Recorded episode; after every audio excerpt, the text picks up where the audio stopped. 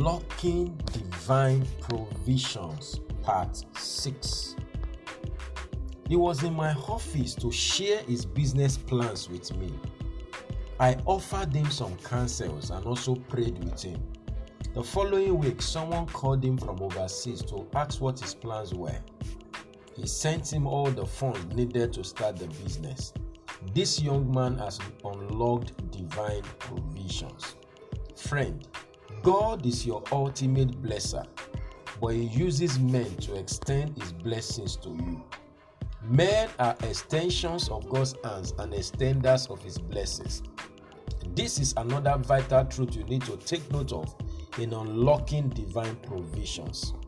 Pay attention to relationships. In life and business, relationship is capital. Then he said, go borrow containers from all your neighbors. Second Kings chapter four verse three. The supernatural brought the blessing for the widow in Second Kings chapter four. But how much of the blessing will materialize will be dependent on our relationship network. The number of vessels she could borrow and ultimately the supply she would have was going to depend on the relationship she had kept. The secret of the blessed man in Psalms one, one to three was all about his relationship. Simply put, your association determines your acceleration, which would ultimately determine your destination. While you are believing God for provisions, don't forget to build the right relationships. Just like you don't wait until you are thirsty before digging your wells, you don't wait until you have needs before building relationships. Relationship management skill is perhaps the most important skill in the school of success. Your network is what determines your net worth.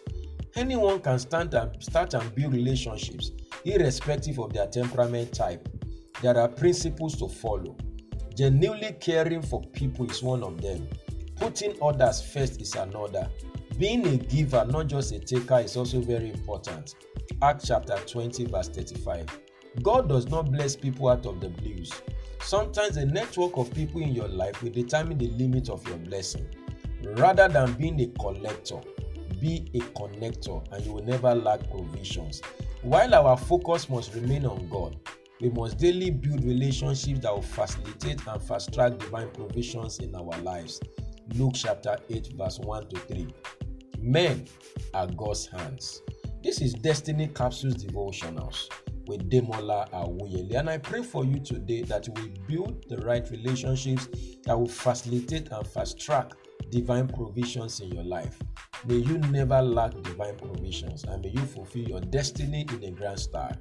This is a blessed day and week for you. Go and win with Jesus. You will succeed. And bye for now.